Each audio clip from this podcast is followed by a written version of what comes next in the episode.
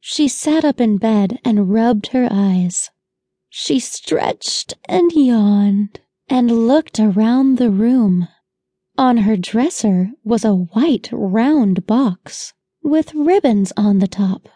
It was lying on a beautiful pink piece of silky material. She rubbed her eyes again. It wasn't her birthday, or Easter, or any time near Christmas. She jumped out of bed, not feeling quite so tired anymore, and ran to the box. It was beautiful. The ribbon swirled all around the top of the box. She lifted it and shook it. For just a minute, Elizabeth was slightly afraid. But more than that, she was curious. She sat down on the bed and untied the blue and white ribbons that held the top on the box. She lifted the lid. All at once, a flurry of white butterflies drifted from the box.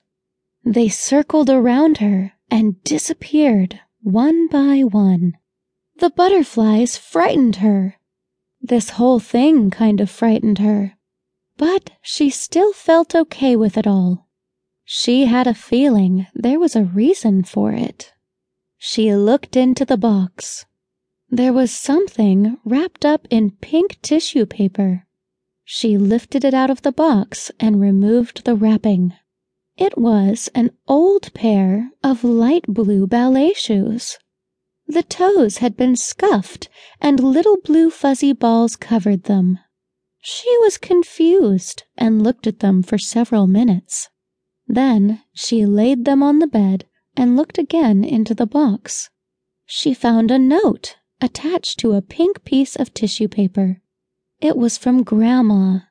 The note said, Honey, I knew there would come a day when you would need something to get you going. Take these shoes, hang them on the wall, and one day the magic will happen.